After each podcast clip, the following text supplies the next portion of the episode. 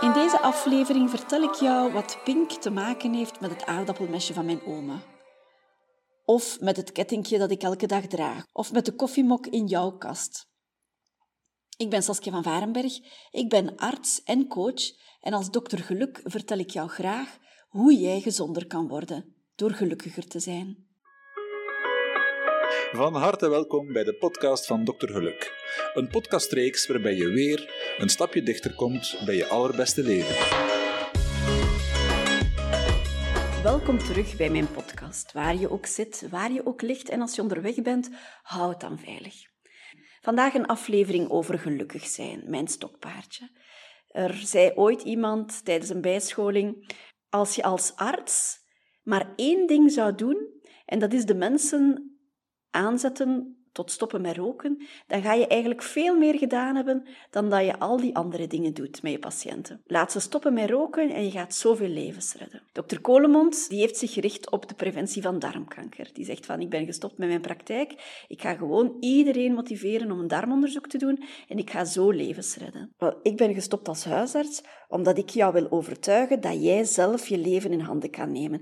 Dat jij zelf kan zorgen voor je eigen geluk. Dat is mijn missie. Dat is jou overtuigen dat je zelf gelukkiger kan worden. En als ik jou ook maar één tip kan geven die ertoe bijdraagt dat jij je gelukkiger voelt en dat bij uitbreiding ook de mensen rondom jou mee profiteren van jouw geluk, dan is mijn missie geslaagd. Vorige week moesten we ons voorstellen het was een Zoom-meeting. Ik zat in Rome en ik volgde een opleiding. En op het einde vroeg ze aan iedereen, waar word jij gelukkig van? En ik was op het einde aan de beurt en ik dacht, ja, tuurlijk. De ene zegt gelukkig worden van mijn hond. De ander zegt, ik word gelukkig van uh, mijn kinderen of mijn gezin of mijn kleinkinderen. En de ander werd gelukkig van de natuur. En ik dacht, ja, ja, ja, bij mij ook, bij mij ook. Maar wat moet ik zeggen? Want ik, wil, ik heb zoveel om te zeggen. En daarom mijn vraag aan jou, wat maakt jou gelukkig? Weet je, iedereen voelt zich wel eens slecht. En daar zijn gradaties in in slecht voelen. Je kan je heel slecht voelen omdat je iemand dierbaar verloren hebt, bijvoorbeeld. Je kan je een beetje slecht voelen omdat je net gepoetst hebt en je pot mayonaise is uit je handen geglipt. Er zijn gradaties van ik voel me heel, heel slecht, ik heb geen zin om uit mijn bed te komen, of ik voel me slecht, want ik heb zojuist wel een klein tegenslagje gehad. Dus iedereen heeft dat. Hè? Iedereen voelt zich wel eens slecht. Maar jij kiest zelf hoe lang dat je je slecht wil voelen. Hè?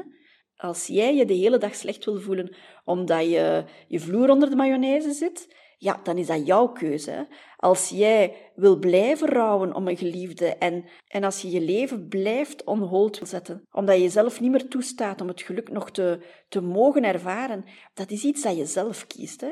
En daarbij wil ik niet zeggen dat je niet mag rouwen. Hè. Het is nodig dat je de tijd neemt om te rouwen, maar na zo'n periode, en dat voel je zelf wanneer het kan, kan jij zelf beslissen van kijk, nu is het goed en nu ga ik zelf terug mijzelf toestaan om gelukkig te worden. Vanmorgen, ik was alleen. Mijn lief is met zijn kinderen naar zee. Het is een lang weekend, de kinderen waren er allemaal. En dan uh, proberen we toch ook wat tijd te maken voor onze eigen kinderen. En je weet dat ik voorstander ben om alleen op reis te gaan. Ik was vorige week alleen in Rome. Ik ben ook voorstander om met je kinderen afzonderlijk, of met je kinderen samen, maar ook alleen, als partner alleen op reis te gaan met je kinderen. En vanmorgen stond Johanna op. Ik had al in alle rust ontbeten. Ik geniet daar ook van. Zij slaapt dan uit. En ze stond op en ze keek naar buiten en ze zei, oh mama, het is mooi weer. En dat was frappant, want ik had ook net naar buiten gekeken en ik had gedacht, verdorie, toch veel wolken. Dat wordt echt wel een regenachtige dag vandaag. En ik zei haar van, amai Johanna, ik vind het eigenlijk wel mooi dat je de zon ziet en de blauwe lucht, terwijl ik de wolken gezien had. En ze schoot in de lach.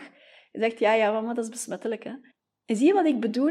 Je kan naar buiten kijken en ik had mij niet zozeer gericht op die blauwe lucht. En zij wel. Ja, dat vond ik mooi. En ook dat kan je zelf kiezen, hè? want het is er allebei. Nu, ik word heel gelukkig van veel zon, van warm weer en van veel zon, van een blauwe lucht en een zon en geen wolkjes. Dat is voor mij het allerbeste weer. Ja. Maar als dat wat minder weer is of het regent, dan denk ik oké. mijn vader zal content zijn, want de moestuin krijgt regen vandaag. No rain, no flowers.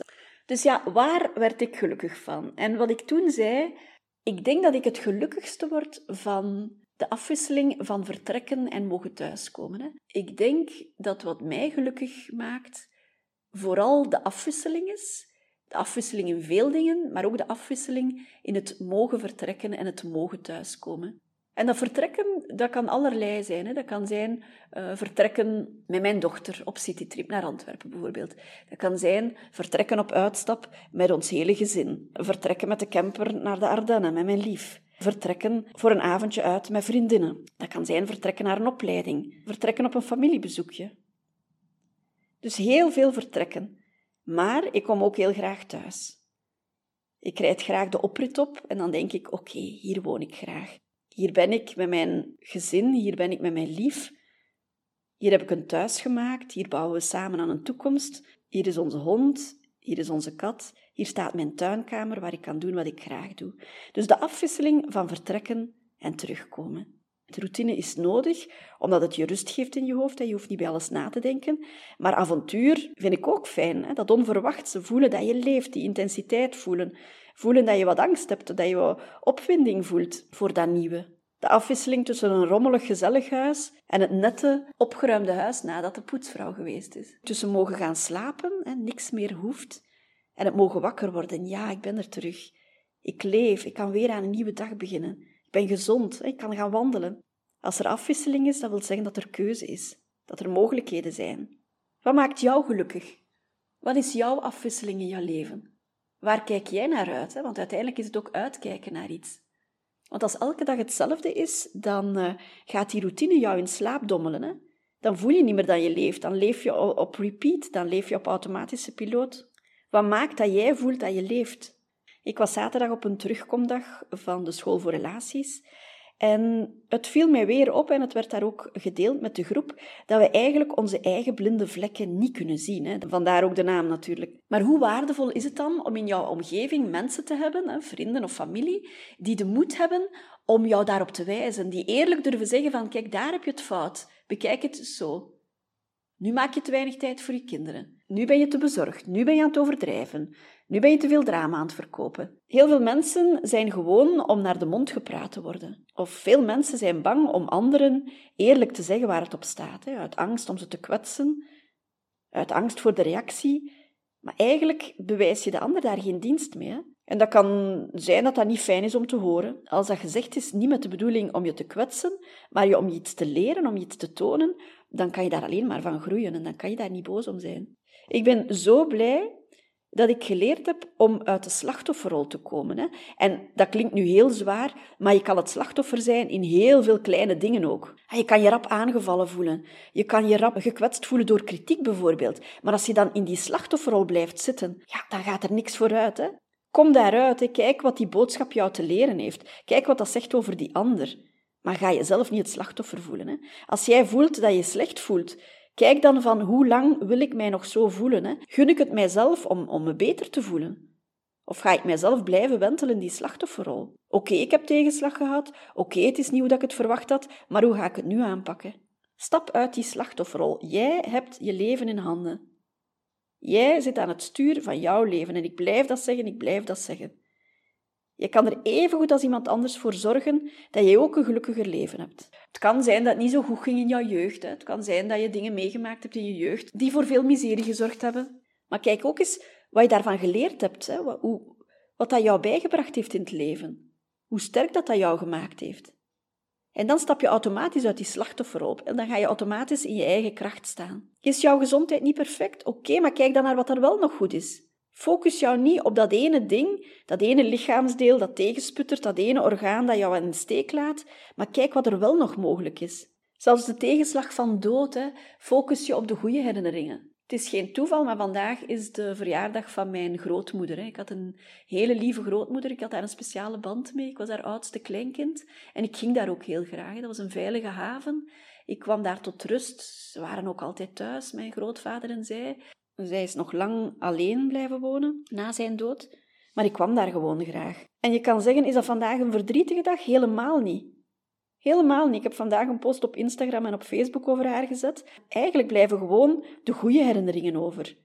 En toen ze pas gestorven was, toen had ik altijd dat beeld, hè, dat ze alleen gestorven was in een ziekenhuiskamer, terwijl ik beloofd had om bij haar te komen slapen, hè, maar op hartbewaking mocht dat niet. En in het begin zat ik daarmee. Ik had een heel groot schuldgevoel dat ze alleen moest sterven. Hè. Ze was op het einde was ze dementerend. Dus ze wist waarschijnlijk niet wat er aan de hand was. Ze zal pijn gehad hebben op haar borst. Ze zal gezocht hebben naar bekende gezichten. Ze heeft die niet gevonden. Dat is heel jammer. En in het begin heb ik daar heel veel mee geworsteld. En ik miste haar. En ik dacht aan, aan ja, hoe het niet moest lopen op het einde van haar leven. Tijd is een goede filter. Je, kan, je gaat ook zelf een automatische filter inbouwen. En nu denk ik alleen maar aan die gezellige momenten. Hè. Maar ik denk niet meer aan haar laatste dagen in het ziekenhuis, of hoe ze daar lag, of, of het moment dat ik bij haar kwam en, ze gestorven was. Want dat zou mij verdrietig maken en dat zou mij een heel slecht gevoel geven. Maar ik focus mij automatisch op al die mooie herinneringen. Hè. En dat kan jij ook doen. Misschien heb je iemand verloren die je heel erg mist. Probeer te denken aan wat wel mooi was. Probeer een glimlach op je gezicht te krijgen als je aan die persoon denkt. Wat mij ook hielp, dat is een eenvoudig voorwerp uit het dagelijks leven van mijn grootmoeder, om dat bij mij te hebben. Bijvoorbeeld, ze had een aardappelmesje waar ze zelf haar appel mee schilde. En na haar dood heb ik dat aardappelmesje meegenomen. Dat was voor niemand van waarde. Dat was voor mij heel symbolisch. Zij schilde op een bepaalde manier haar appels in één doorlopende schil. Ik heb dat jarenlang in mijn keukenschuif gehad. En ik heb daar jarenlang zelf mijn groenten mee gesneden, tot het kapot ging. Maar na een aantal jaar was dat rouwproces ook al natuurlijk veel milder geworden. En dat is eigenlijk een goede tip. Probeer je geluk te verankeren in voorwerpen. Hè? In, in ritueeltjes, in voorwerpen. Bijvoorbeeld, ik heb zo'n kettingje. Dat is geen duur kettingje, helemaal niet. Maar ik heb dat nu al van het moment dat ik beslist had om te stoppen als huisarts, heb ik quasi elke dag dat kettingje aan. En elke morgen denk ik van, ik ben blij met de keuze die ik gemaakt heb. En dat kettingje gaat ervoor zorgen dat ik de juiste dingen doe en de juiste dingen zeg. Is dat zo? Waarschijnlijk niet elke dag, hè? maar die intentie is er toch door dat kettingje. In mijn tuinkamer heb ik mij omringd met allemaal dingen die mij gelukkig maken. Hier staat niets dat geen betekenis heeft. Hè? Elk plantje, elk kussentje, elk beeldje dat hier staat, dat heeft een betekenis voor mij. Dat kan toch niet anders dan dat ik hier gelukkig word. Hè? Want ik kijk en overal waar mijn oog op valt, dat zijn dingen die mij gelukkig stemmen. Hè? Waar ik instant blij van word, omdat ze verbonden zijn aan iets leuks, aan iets moois, aan iets goeds. Ik kijk nu rond, ik zit hier in de tuinkamer om die podcast op, te nemen. Ik kijk naar een beeld. Dat beeld is mij cadeau gedaan door een vrouw waar ik heel veel steun van kreeg toen ik kinderloos was. En zij heeft mij dat beeld cadeau gedaan. Maar als ik naar dat beeld kijk, dan ben ik weer heel dankbaar dat ik toch moeder mocht worden. En dat ik bij haar terecht kon in die lange periode waar het niet lukte. Ik heb ook een beeld staan van overgave. Dat heb je waarschijnlijk al gehoord. Maar dat beeld dat doet er mij aan denken van, kijk, jij bent baas over je eigen leven en jij kan je kansen grijpen. Geef je over aan het leven en zoek en grijp die mooie kansen in jouw leven. En daar word ik ook blij van. Het bureau dat hier staat, waar ik aan schrijf, waar ik aan werk, dat ben ik met Johanna gaan halen in de Kloosterstraat, in een antiekzaak in de Kloosterstraat. Dat is een tweedehands bureau. Dat hebben we toen samen gespot toen we daar op citytrip waren. We hebben dat samen ingeladen, die man heeft ons geholpen. En elke keer als ik naar dat bureau kijk, dan is dat verbonden met die mooie dag, met, die mooie, met dat mooie weekend ook, dat ik met Johanna in Antwerpen was. Hoe kan ik daar niet blij van worden als ik daar naar kijk? Maar kijk eens waar jij nu zit. Kijk eens rond jou als je thuis zit. Kijk eens rond. De spullen die rond jou staan, maken die jou blij? En als dat niet zo is, kan je die vervangen? Kan je alle overbodige spullen waar je slechte herinneringen aan hebt, kan je die uit je huis verwijderen? En kan je misschien alleen de essentie overhouden en de dingen die jou wel blij maken? Stel, er staat een kapotte kop in jouw keukenkast. En elke keer als jij die kapotte kop ziet, dan word je slecht gezind. Hè? Want iemand heeft die uh, laten vallen en dat was jouw kop. En elke keer word je daar verdrietig van als je die ziet. Misschien is het beter om die dan weg te doen. Misschien word je blij als jij voor jezelf een nieuwe koffiemok koopt. Op een leuk momentje, in een leuk winkeltje, op een vrije namiddag die je voor jezelf nam. En op dat moment koop jij een koffiemok en elke keer als je uit die koffiemok gaat drinken, ga je misschien blijgezind worden. En ga je met plezier terugdenken aan die namiddag die je voor jezelf genomen hebt. Ik raad je dat aan, dat is zo fijn. Die geluksmomentjes die blijven terugkomen, waar je ook kijkt dan. Is dat materialistisch? Nee, dat heeft helemaal niet. We hebben nu eenmaal spullen nodig, hè, maar het heeft juist te maken met bewust dingen kopen. Als het gewoon gaat om consumeren op zich, dat maakt jou niet gelukkig. Hè. Geld uitgeven om alsmaar meer spullen en spullen aan te schaffen en je te omringen met, met, met een overvloed aan, aan spullen dat, waar geen ziel in zit, daar word je niet gelukkig van. Maar het zijn juist die kleine gelukjes, hè, die aankopen, die verbonden zijn met een vriendelijk persoon bijvoorbeeld die jou dat verkocht. Hè, of met een leuk moment, of hoe jij je op dat moment in die stad of in dat dorpje voelde. De jurkjes die ik kocht in het buitenland, op marktjes, op gezellige pleintjes in Zuiderse landen, die geven mij veel plezier dan dat ik een, eh, een jurkje koop tijdens de solden in een of andere winkel van een keten. Want daar is geen herinnering aan. Het kan, hè? het kan dat daar ook een herinnering aan zit. Maar die jurkjes die ik in het buitenland kocht, onder de zon, in goed gezelschap, waar ik heel ontspannen was, die geven mij tien keer meer plezier. En elke keer als ik dan zo'n jurkje aantrek, dan komt dat gevoel ook terug. En dat blijft, hè? ook al is dat twintig jaar geleden, dat gevoel blijft.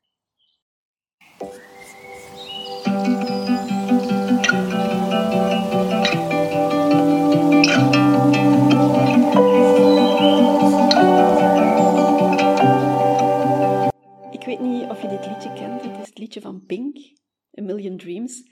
Het is het lijflied van mijn dochter en mij. Het is begonnen bij haar. Zij had The Greatest Showman gezien op een taalkampje dat ze volgde. Dat taalkampje was eigenlijk een verschrikkelijke ervaring voor haar. Maar de film die ze daar gezien hebben samen, die maakte alles goed. En die soundtrack die heeft ze heel lang, heel lang on repeat gezet. Nu, dat is ons liedje. Elke keer, ik ben verhuisd, ben gaan samenwonen met mijn lief. We zijn wat verder komen wonen. En sinds ik gestopt ben als huisarts, heb ik ook de kans om haar elke morgen in de week dat ze bij mij is, om haar ook zelf te brengen. Ik zou dat ook niet kunnen doen. Ik zou haar kunnen laten meerijden met mijn lief. Maar ik kies ervoor om dat wel te doen, omdat dat ons momentje samen is. Hè. Zij zet de playlist klaar en we babbelen wat en we luisteren naar muziek. En als we zo de laatste straat inslaan, vlak voor de school, dan zet ze altijd die liedje op. En dan zingen we samen, luidkeels, uit volle borst, mee. Omdat we die tekst zo, zo, zo geloven. Wij geloven zo hard dat we ons leven kunnen maken en dat we onze dromen kunnen verwezenlijken. Als onze kinderen klein zijn, dan gaan we al uh, van bij het begin eigenlijk hun, hun dromen klein houden. En mijn dochter bijvoorbeeld, die kon fantaseren over een grote manege die ze later wil, met daar ook nog een crèche naast. En ik heb dan de neiging om te zeggen van, ja maar Johanna, dat gaat niet. Hè. Je kan niet en een grote manege runnen en dan nog eens tegelijkertijd een crèche doen. Hè. Dat kan niet. Maar waarom zou ik haar die droom afpakken? Dat zal ze later zelf ook wel ondervinden. Hè? En hoe ouder ze wordt. Dus ze wil architect worden en met haar goede vriendin wil ze ook een crèche runnen. En die crèche die ligt vlakbij een grote manege, waar ze verschillende soorten paarden houden. Nu, ik zou dat de kop kunnen indrukken en zeggen van wat voor een onnozelheid is dat? dat. Maar waarom zou ik dat zeggen? Als zij nu gelukkig wordt van die droom, en al is er maar een fractie van die droom die uitkomt later, maar het is toch niet aan mij om die droom de kop in te drukken. En dat is een beetje mijn motto: droom groot. Doe dat, maak die plannen. Word gelukkig van die droom en, en werk aan die droom.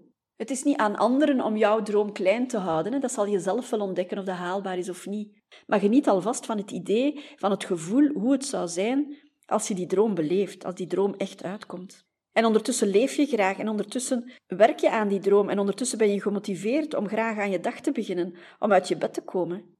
Dus let erop bij kleine kinderen, ga die dromen niet de kop indrukken. Trouwens, bij kleine kinderen, maar ook bij je vrienden. Steun die dromen in plaats van ze, van ze af te breken. Moedig die aan. Ga mee in hun enthousiasme.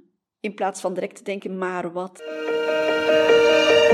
I close my eyes and I can see a world that's waiting for me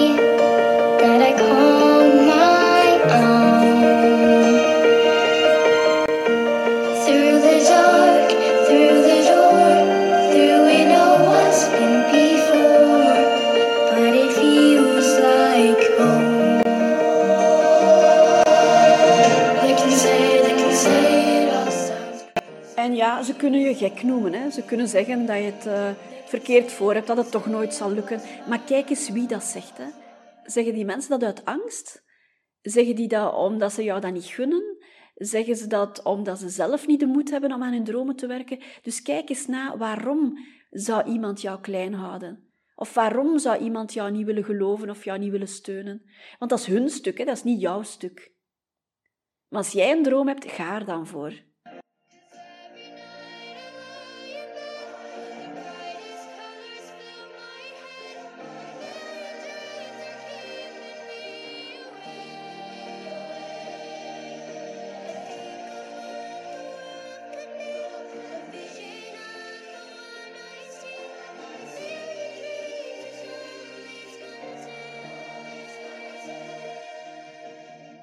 Wat is jouw droom? Waar wil jij voor gaan?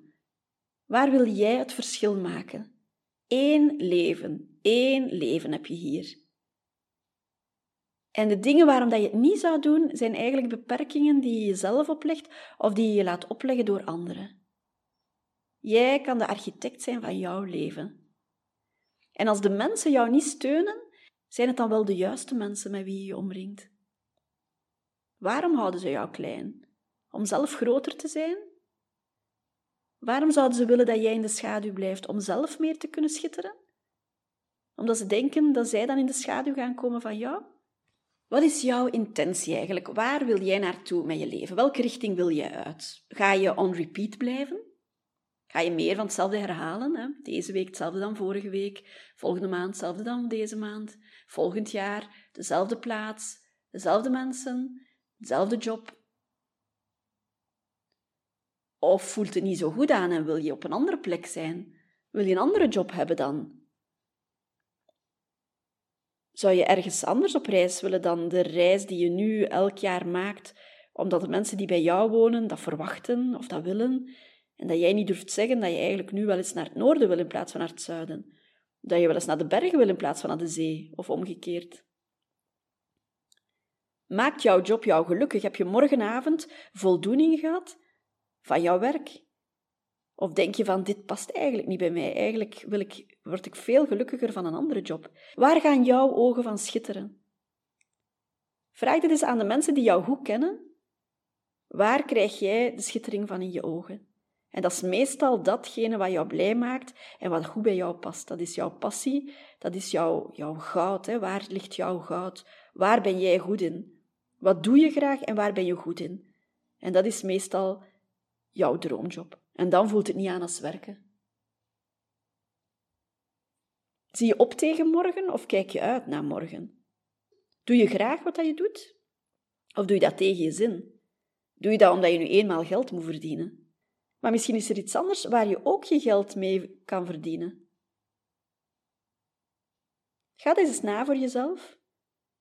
Hoe gelukkig ben jij en wat zijn de dingen die je zou kunnen veranderen? En wat houdt er jou tegen?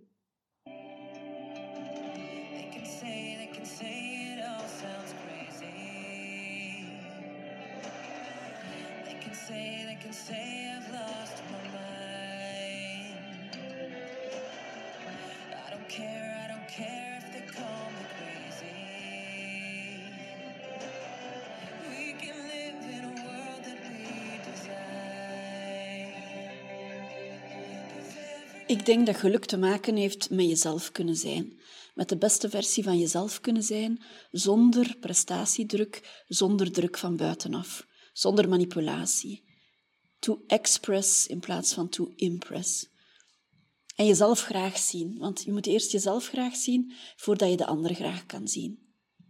En gelukkig zijn is ook zelf de regie hebben in plaats van geleefd worden. Voelen dat je leeft in plaats van op automatische piloot geleefd worden.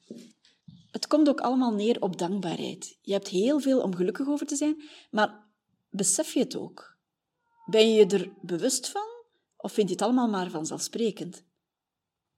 Ik denk hoe dankbaarder je bent, hoe meer overvloed je hebt in je leven. En dan komt er alleen nog maar meer en meer bonus bij. Bijvoorbeeld vorige week was ik in Italië. Ik had niet meer nodig dan tijd, tijd om te schrijven. Maar doordat die tijd er al was, kon ik ook genieten van het mooie weer waar ik niet op gerekend had. Bovendien was er nog een zwembad in het hotel, kwam er ook nog bij. Ik kon wandelen, ik kon mooie plekjes zien onderweg. Allemaal bonussen, mooi weer, vriendelijke mensen, leuke gesprekken, verrassende terrasjes, mooie plekjes, mooie zonsondergang. Bomen, planten die ik nog niet kende, de geur van jasmijn overal. En dat was omdat ik er bewust met mijn aandacht naartoe ging, omdat ik het niet vanzelfsprekend vond om daar te zijn, omdat ik mij bewust was van alle overvloed. En dat is juist het geheim van gelukkig zijn, denk ik. Zien wat er wel is in plaats van verwachten wat er nog niet is. Dromen, maar ondertussen ook al blij zijn met het leven dat je nu hebt.